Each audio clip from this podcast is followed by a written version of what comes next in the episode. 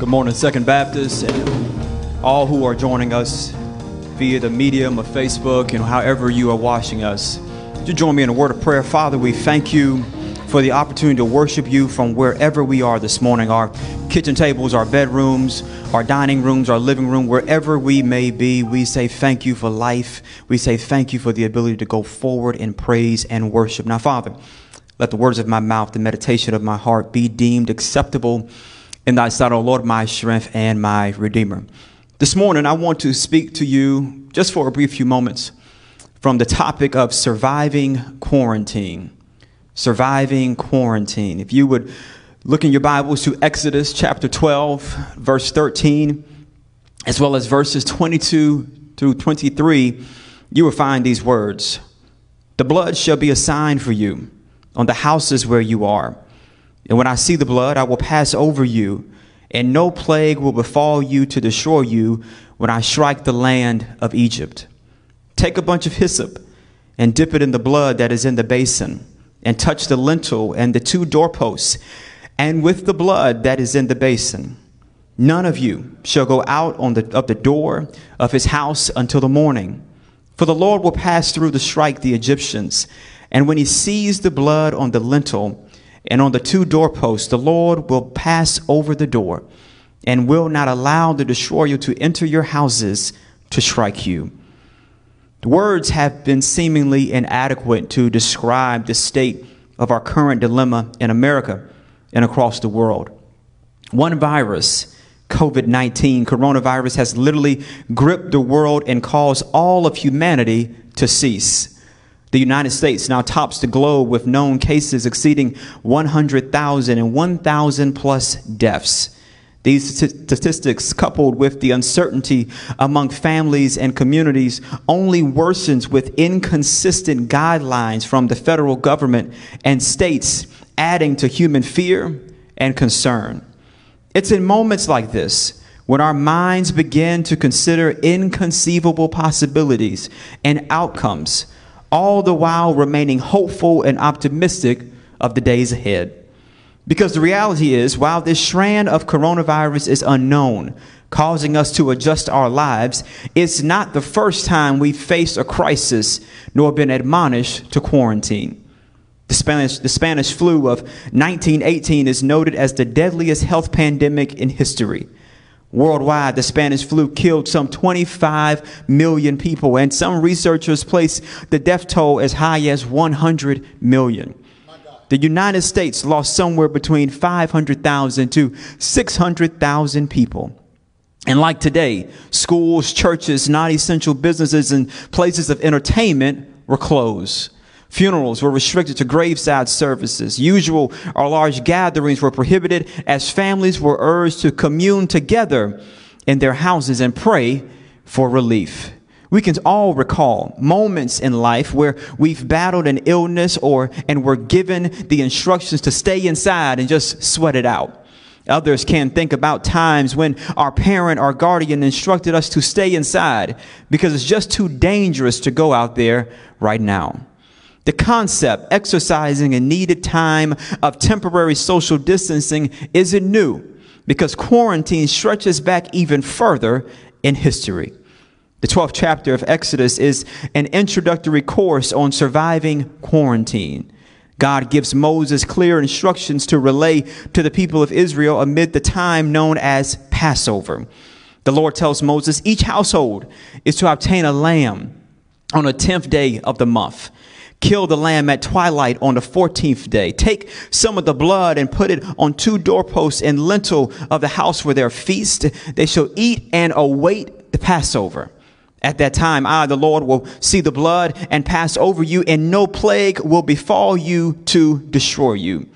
With these very instructions, Moses returns to the people, and in verses 21 through 23, he instructs them on how to survive quarantine. Admonishing them to take a bunch of hyssop and dip it in the blood that is in the basin, and touch the lintel and the two doorposts with the blood that is in the basin. None of you shall go out of the door of his house until morning. For the Lord will pass through to strike the Egyptians, and when he sees the blood on the lintel and on the two doorposts, the Lord will pass over the door and will not allow the destroyer to enter your houses to strike you. Like the children of Israel, we are merely trying to survive amid a global health pandemic. No, we don't have to kill a lamb and place blood on our doorposts, for Jesus Christ has shed his blood for us, which is still at work in the earth. Yet the reality is, quarantine is still at hand. What do you do when Passover seemingly reemerges in 2020? What do you do when social distancing is ordered to survive the time at hand? Saints, we must do three things. Number one, we must apply the solution, adhere to the command, and await the relief. Within Moses' instructions to the people of Israel, they were admonished to apply a solution. The lamb's blood by way of dipping the hyssop branches into it and covering the doorposts. Utilizing hyssop was not strange to the people as the plant was used in rituals for ceremonial cleansing and atonement within an hour of crisis and survival. They were not to they were not told to utilize some strange ointment, concoction or salve, but they were told to use that which was common to them. The lamb's blood, as done by the priest for the cleansing of sin, and hyssop, that the blood would be applied properly and may cover the doorframe.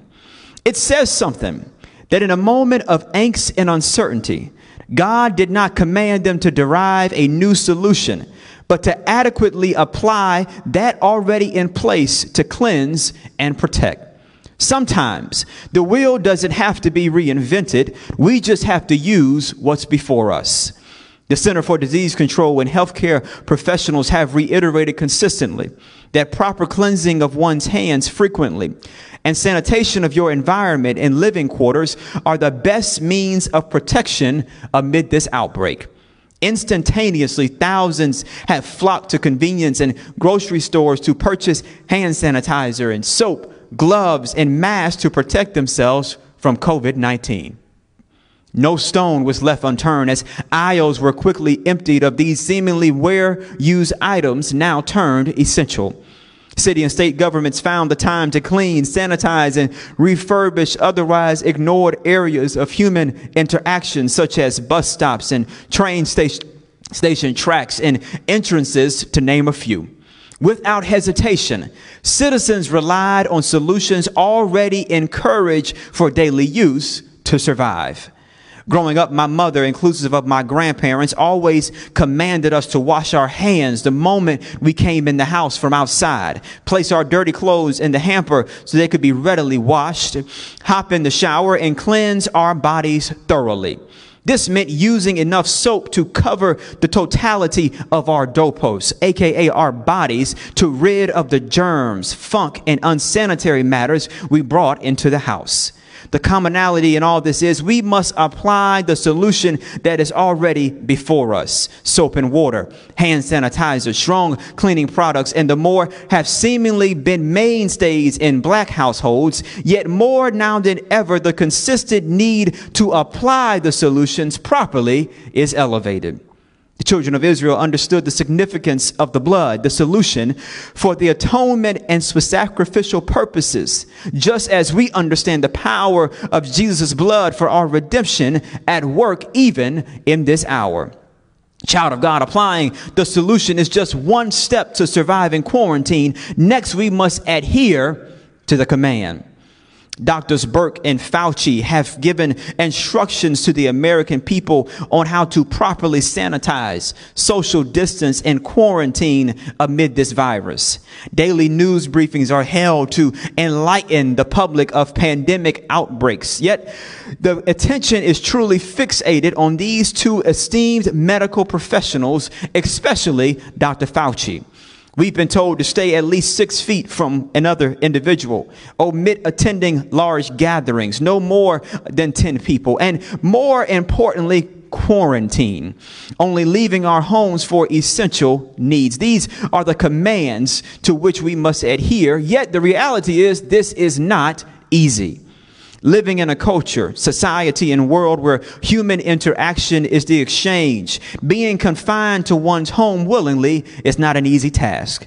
No longer is it good for the survival of humanity to host large gatherings, attend a dinner party, visit relatives, or even attend church because you could place someone's health at risk unknowingly. That's the crazy thing about this virus. Its symptoms are eerily like the flu. One may lose sensory abilities like taste and smell. A light cough can intensify rapidly.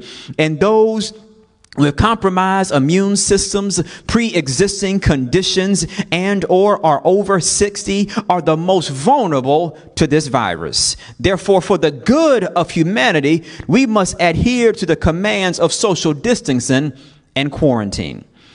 But with this, I began to reflect upon the complexity of social seclusion and separation within our national and global context. We exist in a world where trade is a daily activity. We exchange goods, whether it be conversation, business deals, emotional and verbal encouragement, physical presence, or just merely supporting a friend or neighbor at life's most difficult moments. I began to dig deeper into the harshness of isolation for those who are already in prison, hospitalized, confined to a nursing or rehab facility where visitation is already limited or prohibited. I, I mean, I really sat in the possible agony of enduring this thing alone while battling anxiety, depression, substance abuse, grief, or the inability to just fight. Truly, my mind kept going and stepped onto the banks of the shore of those who are high school seniors, others in the final phase of their undergraduate or like me, graduate studies who won't have a commencement ceremony, some who'd recently applied for jobs or accepted an offer that may not exist any longer, the scores of those who are now laid off and un- or unemployed, and the millions uncertain about tomorrow. And I could not even escape considering the families of those infected and dying across the world. Saints, this is a reality that cannot be escaped or removed, but must be endured amid quarantine. Therefore, the question is raised how do we interact and survive amid this crisis. Moses in verse 22 had given them the solution. But in verse in the B clause, he enforces the command. He tells them, "None of you shall go out of the door of your house until morning." A clear indication of social distancing and quarantine for the children of Israel. States and cities across the country have instituted stay at home orders for the safety of residents. Schools across the country are closed, and colleges and universities have resorted to online learning to complete the semester. Businesses and companies have been forced to cease daily operations with employees working from home and delivery or takeout as the only means of consumer exchange our daily lives and the world at large are adjusting to the command at hand. So the answer to this question of how do we interact and survive amid this crisis is quality time with family, rest from the hustle, and separation from normalcy. That is the commandment that has been commenced. Surviving this looks different for everyone, yet we're all in this together. Neighbors have pitched in to ensure families and seniors have groceries. Local, local governments are taking necessary measures to prohibit the taxation of residents amid economic uncertainty. Churches have adopted, created, and or utilized creative technological mediums to interact with their congregations to ensure hope in ministries continues. Teachers and students now interact through Zoom, FaceTime, conference calls, and other methods to ensure sure learning continues and families draw closer during this hour through conversation, Instagram challenges, and TikTok dances. While all are not adhering to the command to quarantine, there's a noticeable commitment to survive this thing together, leaving nothing left to do but await the relief. The children of Israel understood if we apply the solution and adhere to the command, our relief is sure to come. Within the 23rd verse, they are told, And when he sees the blood on the lintel and on the two doorposts, the Lord will pass over the door and will not allow the destroyer to enter your houses to strike you. Seemingly a cause and effect exchange. Follow the prior steps, and relief, a stimulus, will surely be your portion. Contextually, we understand their condition. Historically, we acknowledge their reality and the practice already in place. And through faith, we too believe that relief is coming. The United States Congress on Friday, March 27th, passed the largest economic stimulus bill in American history, topping $2 trillion. Senate Republicans and Democrats engaged in a long debate arguing over what was valid and invalid regarding meeting the needs of the people. Some stood on the side of fiscal conservatism. Others balanced the scale, while many argued that there is no number too big to save the lives and supply the people with financial resources when the bill finally uh, reached the House of Representatives, lawmakers stated their claims. Yet the words of Representative Ayanna Pressley, days before the vote, struck a chord with me. She wrote on Twitter, if it's a radical notion that people's lives are more important than corporate bailouts, call me radical. Saints, that's a great declaration given with magnificent poignancy.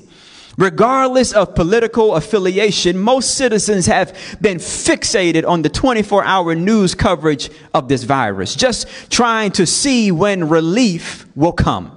They've heard the pleas of nurses and doctors. They've seen images from hospitals around the country and world. They've observed the total contracted amount juxtaposed with the mortality stats. The signing of this bill led many to rejoice because a check will be coming in the mail. Yet there are some fine details that impact our lives and prayerfully will be resolved in a manner of equity and justice. Nevertheless, the words of Representative Pressley still ring loud in my ear as the hope of Jesus Christ resonates in my soul. If it's a radical notion that people's lives are more important than corporate bailouts, call me radical.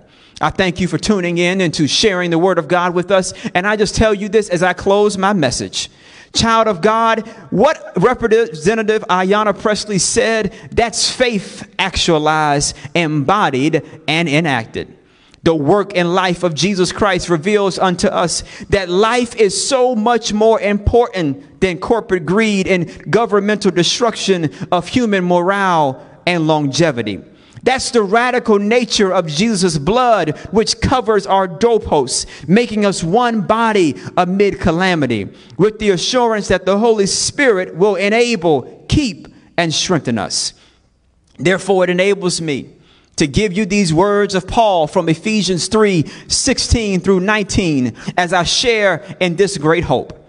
I pray that out of his glorious riches he may strengthen you with power through his spirit in your inner being, so that Christ may dwell in your hearts through faith. And I pray that you, being rooted and established in love, may have power together with all the Lord's holy people to grasp how wide and long and high and deep is the love of Christ, and to know this love that surpasses knowledge, that you may be filled to the measure of all fullness of God.